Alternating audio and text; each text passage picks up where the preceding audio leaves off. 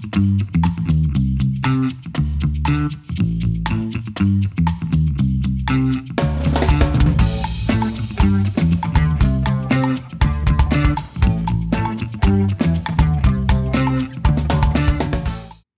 and welcome to the Millennial Sales Podcast. This is episode three. Again, we're continuing to talk about leveraging compounding privilege. But today, Jay, what are we going to focus on? We're focusing on those who are part of the way into your tenure as a sales rep.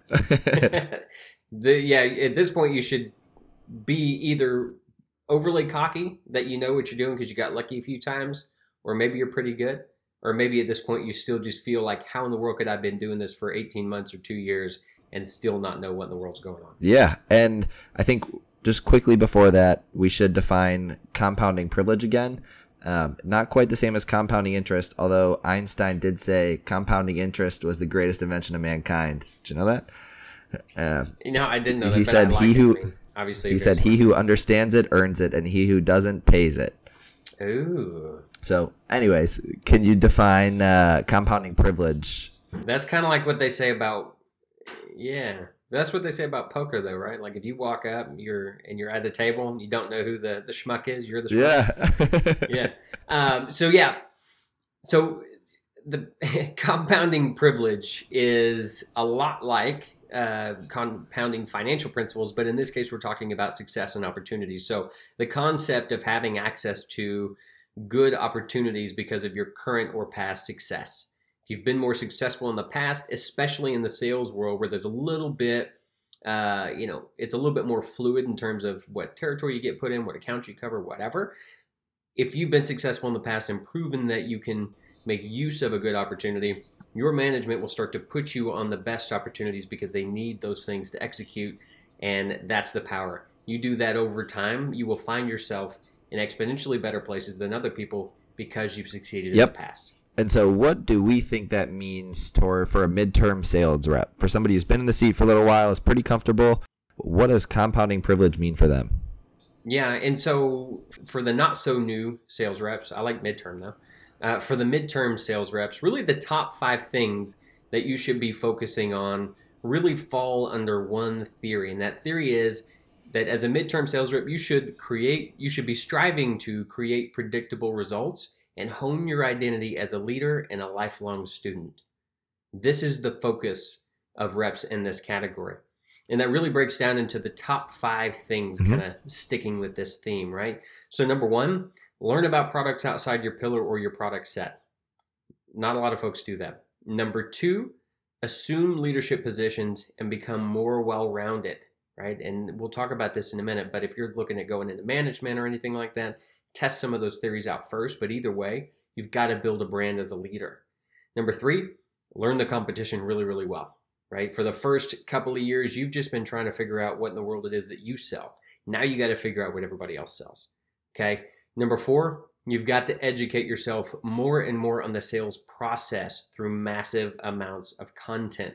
That content could be podcasts, could be books, could be, you know, one-on-ones with people, could be training programs, whatever. But you've got to get super educated on the sales process. We'll tell you why.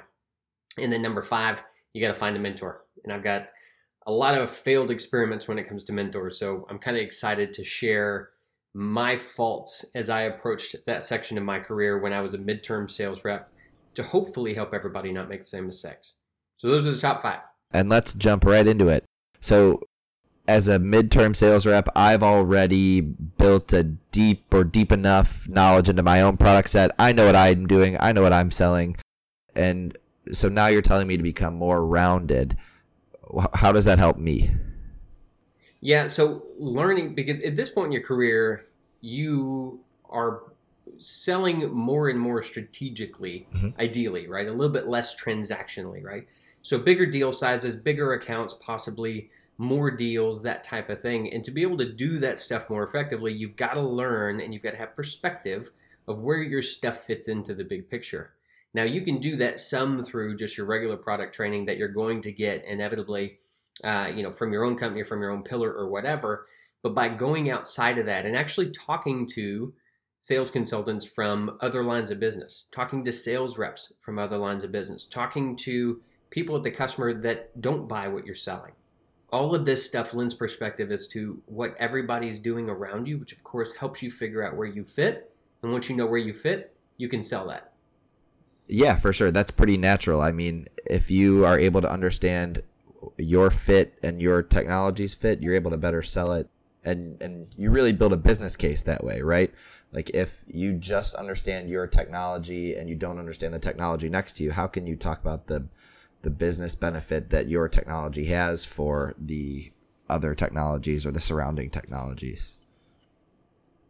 Yeah, and I mean, and this is, and you know, through the first year or so of your career, you should be also focusing on, you should be exposed to how your company's telling you to learn your customer's business, learn how they make money, learn these things, and these are, you know, extremely important pieces of stuff that you should be doing at that that juncture, right? This is kind of an extension of that. This is 2.0 of that. Yeah. Right. So if you can, uh, you know, again, not just it's it's taking a less self-centered approach to the sales cycle, which ultimately is just it's going to help you become a better salesperson because you can have that conversation and know where you fit. And then, frankly, too, as you're listening to conversations, you can just participate more, be seen as having more knowledge, more value. Uh, so, this is one surefire way to do that. Learn products outside your own pillar or your own product set.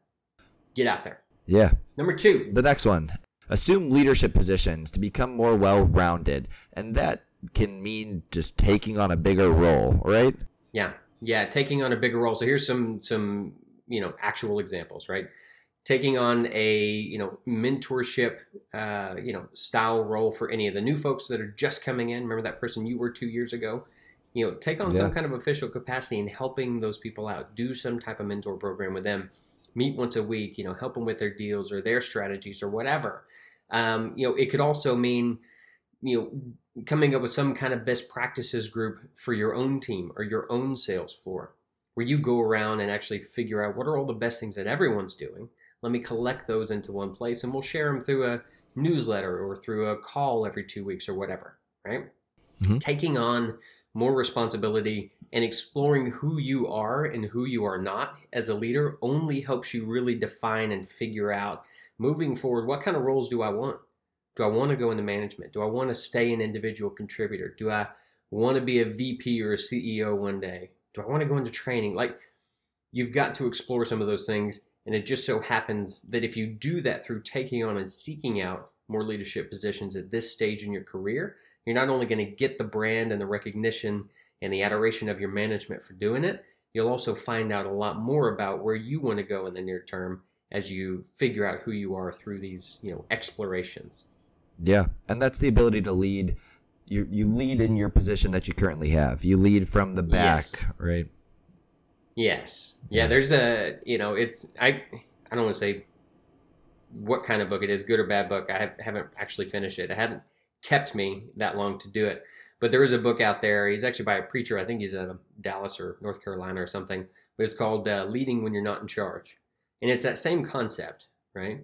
Um, leadership is not something that you're granted, right? I mean, of course, there are people that outrank other people but that's from a management perspective. Leadership can come from anywhere. Yeah. And what you'll find is you are going to be more impactful in your accounts if you can be a leader no matter what position you're in. It'll always have limits, it'll always have caps, mm-hmm. but you've got to push all the way to where you find those realistic caps and then own everything underneath it. Yeah. Super important. For sure. All right, let's move forward. The third is learning and knowing your competition really well. I like this one a lot. Oh, yeah. Why do you like this one? Oh yeah, you're like the master of this. I think it's incredibly important. I think your job, especially after you've spent some time and you're comfortable, you should ferociously study your competition. And this will not only help you, uh, and it'll help you sound like you know what you're talking about, but I think you just can't be wrong, right? You have to do the homework, you have to put in the efforts, and you should know exactly what's going on at your biggest competitor. So give me an example and I'll give you an example of how I how I use this, but yours is actually a little bit different. You have more of a, a technology focus, whereas mine, but it's probably just because of my role, but but my focus is a little bit more what is our strategy going to be based on where we fit with our competition. So talk about some of the stuff that you're doing because you're doing a lot of training with some of your fellow reps around some of your biggest competitors right now. What is that? Yeah, we've done a couple training exercises on studying exactly what if I was a sales rep at my competitor, I want to know exactly what this rep would sell to the same individual that I'm talking to. So that puts me in a mindset and equips me with the knowledge that I need to sell better against my competition. Tell me about what you are doing from a I think a higher level or more of a business approach. Yeah, so mine, I, you know, my account set is essentially, you know, one giant account, right? So I've got a kind of an interesting focus um, to where I've got to look at their business in its entirety. They've been a customer for a very long time. There's, of course, the switch right now where a lot of developers and our customers in IT are moving from this big old monolithic way of delivering applications to microservices, and it's changing the way that people make stuff. And of course, in that, there's a lot of new tools out there that change what people use to make stuff. And so my approach is to not only make sure that we remain a big part of our customers' environments and IT strategy and product strategy with a certain type of you know strategy, um, but then I also have to go look at all the stuff that people are doing moving forward and where our competition is starting to chip away at that. And we're not really in a ton of danger today, but I have to know where they're chipping away at us to where two years, five years, 10 years from now, Yeah. this is not going to be in our account. It's going to be their account. And they're going to do it slowly. And if we don't recognize how they do that and how to combat that, then we're slowly going to find ourselves at a position on this thing and it's going to be too late by then. So Yeah. my approach is it's a little bit more of looking at um, you know what they do and how they do it, just to see um, you know what's our strategy for this account going to be because then I got to be able to communicate that across you know dozens of reps you know that are selling into my space. and it's it's fully proactive, right? Understanding your competition's Yeah. proactive and knowing I think mine is strengths focused and also knowing the weaknesses, but I mean, same for you is really being able to hone on where we need to be stronger or where we need to demonstrate more value to the sales cycle. Yeah, and frankly, for me, a lot of it is figuring out where I do and don't need to spend my time. You know, I don't sell into a massive amount of accounts where if I screw something up or they go with a competitor or whatever, uh, then I just, you know, it sucks, but I move on to the next one. Mine, I have to figure out where is our highest probability of success within the account that I have. And to be able to do that, you've got to understand where you should and should not spend your time. I mean, my account is 146,000 employees. They've got over 6,000 applications. You can't attack all of that in the same way that you would attack a small company, right? So Yeah. I've got to be able to sort through all of that and say the 5,000 new apps that they're building, which of those workloads should I, should I go after and which should I simply not? Because I've only got so much time, so many resources, and I've got to be hyper focused. Yeah. And so that is aided by understanding what my competition is act- frankly better at. And I should be like, yeah, take it. Yeah. That one's yours. Yeah. You know, we're not so good there. But these, these should be mine and fight for those. I think that leads us perfectly into the fourth one, which is understanding and knowing the sales process. And one part of knowing the sales process is being able to know when a sale's over and know when you you know where Yeah. and when you should and shouldn't focus your time. Yeah. You know, it, when a sale's over, I, I really like that. It's so funny too, because if you look at the beginning of your career, and you always hear like more experienced people say, well, there's customers you want, customers you don't want. You know, and at the beginning of your career, like, shit, I take any customer. Yeah. You know what I mean? Yeah. you know and it's funny it's like a real sign of uh, you know maturity and experience when you can look at it and say nope that's not for us i don't want that or you know what this one we should cut the rope on this one Yeah. and just move on right uh, that's a hard hard choice to make but you can only make that choice effectively if you're really clear on what your sales process is Yeah. What your criteria for success are and if it's just not meeting them then you got to trust your process Yeah. And let's talk a little bit more about understanding and diving into the sales processes. These this can be understanding different sales processes. This could be exposing yourself to the literature that's already out there. What do you have in mind when you think about learning and educating yourself on sales processes? Yeah. So the way that we wrote this down is educate yourself more and more on the sales process through massive amounts of content. So what I mean by that is every podcast you can listen to, every article by someone you trust that you can read, every book on sales processes or you know, uh, you know, being successful in sales. There's a thousand of them. Read them all, right? Because you're going to get something from all of them. Again, just like we did in the last episode with brand new reps, you really want to consume a lot of content to be able to figure out and craft what is my sales process, what is my style. But to do that, you've got to be able to pull from as many other people as you can. And really, what it's really about is if you can create a repeatable, predictable sales process to where you're doing the same things in a process that works, you'll be able to then create predictable results. Yeah. As you get further in your career, management looks at, rewards, promotes, uh, you know, cherishes consistent reps. People who blow it out one year and then bomb the next three quarters, there is they may as well have not ever done well, right? We all recognize that people can get lucky. What management really truly wants, will set you apart from a lot of people in sales, is to be able to perform consistently.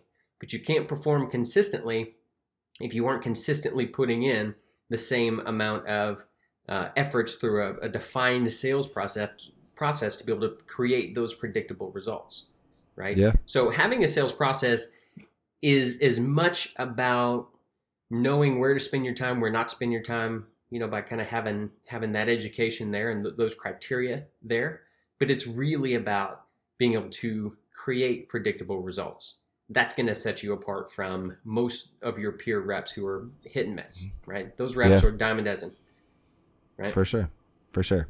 And let's move on to our last one. You left me a little excited thinking about this one, hearing about the successes and trials you've had with this. But the last one is finding a mentor. So talk to me a little oh bit oh about gosh how this has gone for you. Look, I mean, here's the best advice I can give on this one. Don't do it like I did it, right? and I suppose for like so many so many things in life, that's usually a good place to start. Find someone who really screwed it up and then just don't do what they did. So here was a mistake I made, right? In trying to find a mentor is I looked for someone who had the marriage and was the father that I wanted to be. I looked for someone who was successful financially and had the investment strategy I believed in. I looked for someone who did well at work and took the path that I wanted to take. I looked at someone who, uh, or I looked for somebody who you know was physically fit and made that a priority. Made travel like I basically defined myself in 30 years. Yeah. Right. Yeah. Like the person I wanted to be. Um, and I looked for that person for like two years, and I got really frustrated when I couldn't find it. Uh, because there's, you know, you in 30 years does not exist in another soul. That is not a thing. I wasn't, you know, I was creating these criteria in like these five different buckets that were very narrow and very strict, and then expecting to run across somebody in my tiny circle Yeah. that was going to be able to check all those boxes. It was a ridiculous expectation. And I didn't recognize it at the time, um, but it, it really set me up for a lot of failure and a lot of lost time. You know, so what it really came down to was I didn't need to find one person with all those five uh, really strong buckets. I needed to find five people that you know could hit each bucket the way that I needed them to. Somebody to look up to for family and marriage. Somebody to look up to for financial strategy and wealth. Somebody to look up to for work success, physical success, travel, whatever. Yeah. Right. So first bit of advice: don't set the expectations too high on who you're going to find that you want to mentor you have realistic expectations to say it's likely going to be multiple people. Yeah. And if anybody's listening to this saying, well, no shit, that makes sense, you're better off than I was because I did not start out thinking. Yeah, and, You and? I think what we what I learned and was taught was instead of finding a single mentor, if you do, great, you got lucky. What's more likely and what can really help you is building yourself a board of directors to help guide you along your Yeah. life and leading on your board when you have decisions that you need to make or things that come up in your life. So build that board of directors for yourself. You're totally right, and that's a wonderful way to put it. I I didn't get that guidance growing up, you know, and that's that's what's unfortunate, and a lot of people, uh, you know, find themselves in that place in a lot of areas in life. You weren't taught, therefore you don't know, right? And that's the point of all this. You know, uh, you know, seeking massive amounts of education through content or finding a mentor to help you with these things. Yeah. Let this be your one mentor call that says, "Hey, there's no one mentor. It's a board of directors." Yeah. Right. So I'll save you a couple years of heartache like what I had. Um, you know, to go out there and create that for yourself. Yeah. Well, I think that just about wraps us up for this uh, episode. Is there anything else you wanted to cover for the midterm sales rep? There actually is. I want to make one more point on the mentor, the the mentor piece. Aside from creating the board, the people who you want to learn from won't do it for free. I have fought this concept for a long time and you know when and I I again looked around for somebody that would just want to spend their time with me out of the goodness of their own heart. And it turns out that was the wrong approach too. As I went to more business conferences, took more business trainings, got exposed to the world of guys who were super successful in business. They all spend hundreds of thousands of dollars a year on their coaches, their masterminds, their trainings that they go and do. And the expectation that uh, definitely I had, and I don't know, I'm sure there's a bunch of people out there that think this, that you should just be able to go to somebody and be like, hey, you want to feel good about yourself? Spend an hour with me every month and mentor me and teach me all the shit that you know. The people that will do that are not the people that you should be seeking a mentorship from. Okay? That was one of the biggest lessons that I had to learn is success is a pay to play game, whether it be in the trainings you take or the mentors you seek or the company you keep or the network, networking events that you go to, success is a pay to play game. So set the right expectations for yourself when you seek this board of directors, not a one on one mentor.